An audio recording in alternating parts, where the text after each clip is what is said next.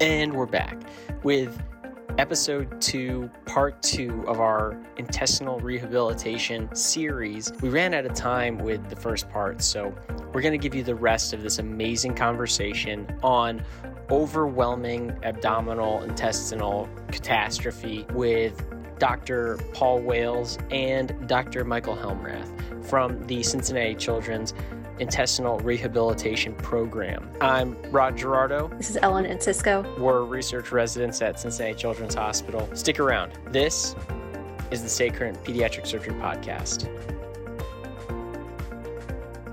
So, we left off last episode talking about the general concept that Dr. Helmrath and Dr. Wales want to impart on you, the listener, is that sometimes maybe we just need to let the baby tell us when it's time to operate. Instead of going by our own metrics or whatever experience we have had when it comes to treating a patient with overwhelming intestinal catastrophe.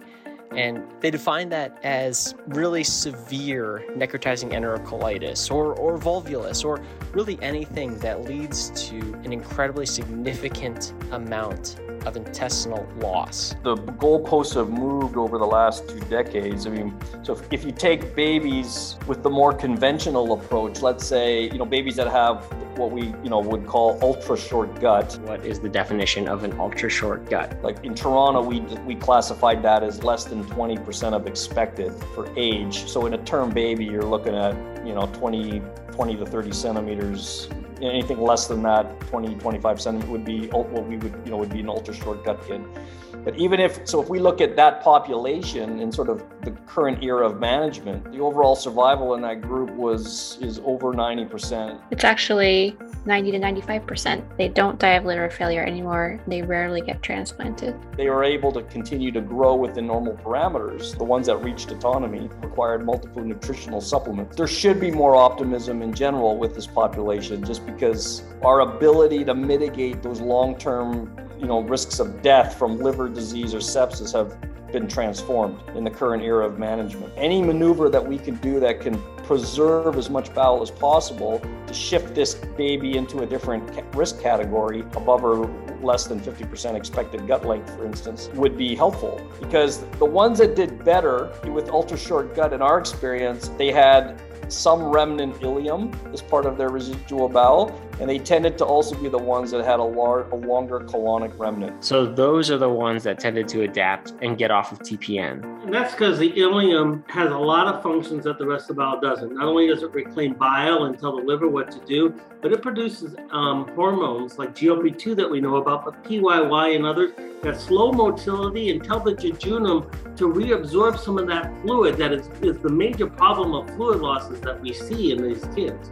The colon can actually maybe account for a third to half of the caloric needs of some of these babies when exposed to undigested nutrients. These kids largely are neurologically fine. They're running and playing. And the, the thought that you would be salvaging a baby to have a lifelong care need and their, their life expectancy would not be associated with things that most parents would want for their children is not what we see in the clinic. So we really do have an opportunity to affect lives and offer hope to families and these children that have overwhelming catastrophes early on in life. And again, I think the take home message of this is the child should be the one driving the care, not your expectations or the lack thereof. And without changing that early paradigm, nothing else can get better in this population. May be a provocative question for those who are more in the know with intestinal rehabilitation, but you know, in the past with necrotizing enterocolitis, the feeling was you know, you have to intervene as quickly as possible. Surgery,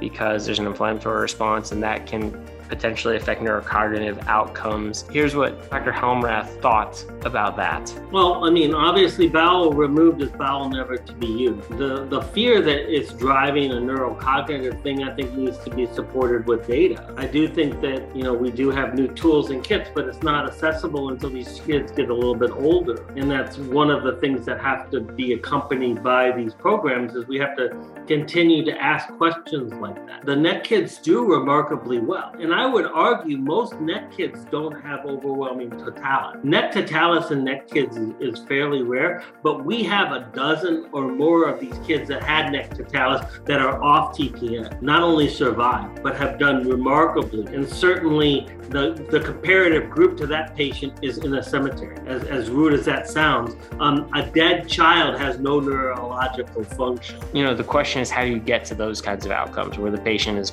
post-op running up to you in the hallway and giving you a hug and it's it's a really big team approach not an algorithm. Once they live the opportunities for us to move forward in this field and rehabilitate the bowel. The new tools that we will make in the next decade are going to be profound. But the opportunity given to that child is made at the time that you open the belly and you see catastrophe. So you remove all the potential that we have in the future based on your clinical acumen that this is going to have a bad outcome and that it's time to withdraw. And the first team that has to be convinced is your neonatologist because they're the ones at the bedside who historically removed the breathing tubes on these kids and allowed them to pass. And I think to be fair to them, I mean, they, they do see some of these, the ones that survive, you know, historically they, they would see these ex-prems and some of them had intestinal failure that would come back to their follow-up clinic. I don't subscribe to the notion that every kid needs to die with a laparotomy incision. Like I don't necessarily believe that. Um, and I think you're right. I mean, it's the data that will tell us if, if that if that idea about the uh, unoperated kid septic response, inflammatory response is going to have a negative outcome. In Dr. Wales' experience at other institutions, he has found that long-term neurocognitive tracking can be beneficial to the patient. You know, part of our responsibility about, as a program is to put these kinds of things in place so this population is followed long term, so that we get this data to be able to answer it. Yeah, that's exactly right. If you see protein growth and linear growth of your baby and head growth, that's brain growth. And a baby will not grow well with a, with an unhealthy liver and is not managed well. Unhealthy liver is a is not providing the protein for the neurocognitive development period, and that's why it's the number one priority early uh, that you should have um, in managing this. Make sure that you have a dietitian on your team. Make sure that your neonatologists are attentive to these nutritional demands as well. You know, when we talk about providing adequate nutrition, especially at this stage, so that this baby is anabolic and has the best neurocognitive outcome possible, you know, that feeds into the whole management strategy, you know, which is commonly done in many places, that of you know, lipid restriction as a way of controlling that liver. And, that, you know, that was never really a practice that we subscribed to. Babies, especially premature babies, the first year of life, they have the caloric needs 80, 100, 120 per kilo because they're growing and developing. When you're critically ill, you no longer are growing and developing. You can feed these babies 150 kcals per kilo.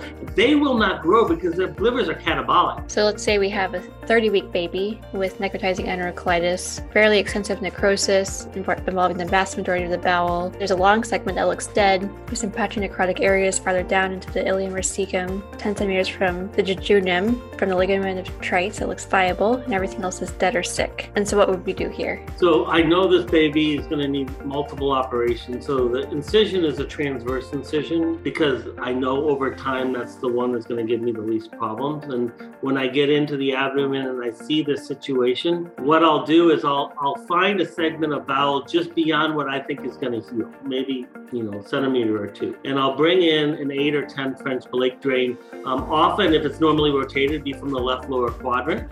Um, and I will put that through bowel, which I would generally feel is not going to do well. And then I would place that uh, retrograde up to the point of the pylorus. And then I would make a tie around with a vicryl loosely around the most healthy part of the bowel and that kind of controls around the drain any of the secretions. And then at the site that I put it in, which will be a few centimeters around, I'll kind of put a purse string and I'll tie that.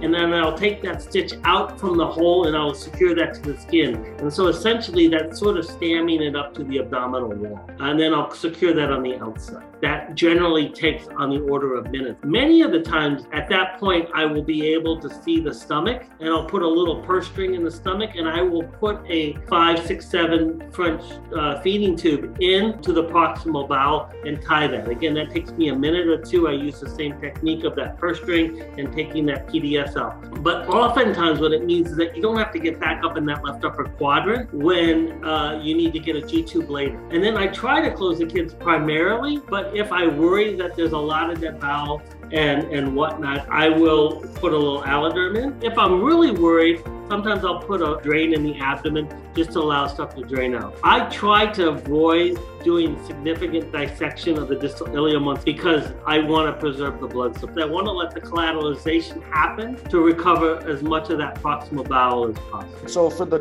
distal bowel that's being diverted, if it's, you know, because sometimes it's kind of baggy looking, it might be filled with uh, bloody enteric fluid. Do you suck that out? Uh, or leave it in situ, or what, what's your approach? If there's distal perforations and the baby's fine, I, I, will, if you feel like it's patchy necrosis and there's areas that you worry about, I have no problem taking a, you know, a stitch distal to proximal and bringing the bowel together to healthy muscle just so that it's preserved. And you'll go back later and, and manage that. I mean, it really depends on the extent of necrosis. And I will put a refeeding tube in the distal bowel so I can refeed and let that intermediate bowel just sort of hang out. It depends on how much proximal bowel and whether I feel like I could feed. So we have a baby now that um, has 40 centimeters of proximal bowel that we did that to, and that the refeeding is allowing me to wait longer for that intervening bowel to heal, and that baby's liver is fine. And so it's just buying me time, and the time is because the amount of fluid that comes out of injured bowel is very high. So Dr. Helmrath also told us that when the bowel gets damaged, it weeps and secretes fluids. The volume of output is going to be high, as it heals, it'll start to regenerate the ability to reabsorb that fluid. And so the output from the drain will go down, and that'll be a sign that the bowel is healing. And so your volumes will come down. Yeah, because I think that initially an increase in volume would startle and concern most surgeons, but he's saying that this is kind of a normal process of the healing. The surgeon's role in the patient with short bowel syndrome um, is, is obviously significant partly for what we do and partly for what we don't do, mm-hmm. right? Those intraoperative decisions have a lifelong impact. Um, and, and that's critically, that's so important. So those those decisions that you make at the time that you see an intra-abdominal catastrophe can make the difference between whether this kid will get stay on or get off TPN or whether they survive or don't. And again, it's a team approach. We have to talk to the neonatologists and the other providers about this approach. I mean, I've spent my life maybe doing that to a point. It, it's really hard. And I think these conversations need to be had with other providers in the room, not just your surgical colleagues, because the, the neonatologists, the dietitians, have to be on board. Families are, are not able to make decisions. Once you explain to the family that the individual making the decisions moving forward is a baby, and you explain that to them, when things go bad, it actually makes it easier for them. Maybe the neonatologists who haven't worked closely with people like Dr. Helmrath or Dr. Wales and you know, you're taking care of a sick baby and you're feeling pessimistic about its outcomes. We asked Dr. Helmrath and Dr. Wales, what is the time course after surgery and following these patients and how long it might take to recover and when you might start to say that they're not recovering? Yeah, what to expect. I think you'd be surprised at the number of kids who are sick taken to the OR, but they're not as critically sick as we believe they're going to be. And the, the point is, is to sit down and look at the big picture. I mean, yeah, platelet count of six and on pressors is a bad thing. And that if it persists, then the baby's declaring this. What I'm stating is that many of those kids, once you control the proximal bowel and you get everything decompressed, will actually slowly get better. There's what's obviously dead and infarcted, which would traditionally be removed. Then there's what's suspicious uh, or questionable, and you and then you leave that and come back in 24 to 48 hours because you're trying to give the person the benefit of the doubt, right? And let it demarcate. That's sort of the rationale, right? And what you're describing is departure from that sort of traditional teaching, right? And, and so, which I think is really interesting. But I agree with you. Often some of these kids do get, they kind of look worse over that next 24 or 36 hours. And then they start to, you know, they may not even be getting better. They just stop getting worse. Long term, if you take everything out, there are many of them that will heal and then we have no opportunity.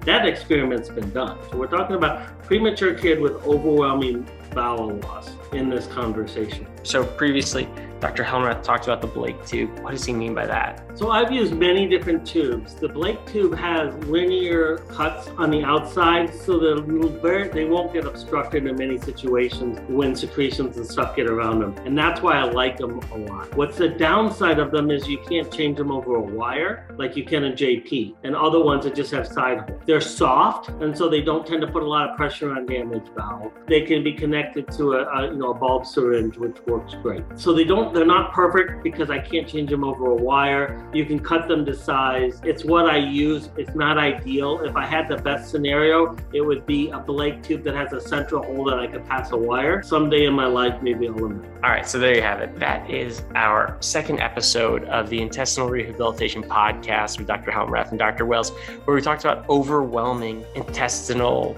catastrophe, whether it's necrotizing enterocolitis or volvulus, whatever it is, and how to even approach these patients. We start off with talking to the family about goals of care. Pre-operatively, you want to make sure that the liver is optimized. Intra-operatively, the number that you want to look for is 50%. That's kind of the cutoff for them to say, yes, this is salvageable, no, this is not salvageable. Even shorter than that, you could have a kid with ultra short gut syndrome, which they define less than 20% of your intestine. But the surprising thing is that sometimes, even if you're looking at dead gut, you don't necessarily have to cut it out because these neonates have really impressive regenerative properties to their intestines. Postoperatively, we still have to think about the liver and how it's doing. We have to think about the diet, talk to the nutritionist or the dietitian. We talked a little bit about some of these thoughts around neurocognitive effects of necrotizing enterocolitis. Overall, okay. I would say Dr. Helmrath and Dr. Wales have a lot of experience, and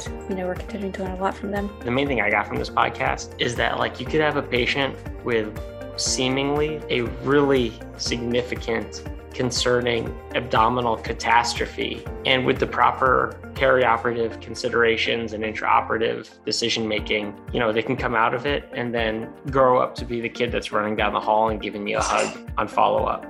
If you like this episode and you want to hear more like this, let us know in the comments. Follow us on social media, subscribe to our YouTube channel, download the Stay Current Pediatric Surgery app. But until then, I'm Rod. And I'm Ellen.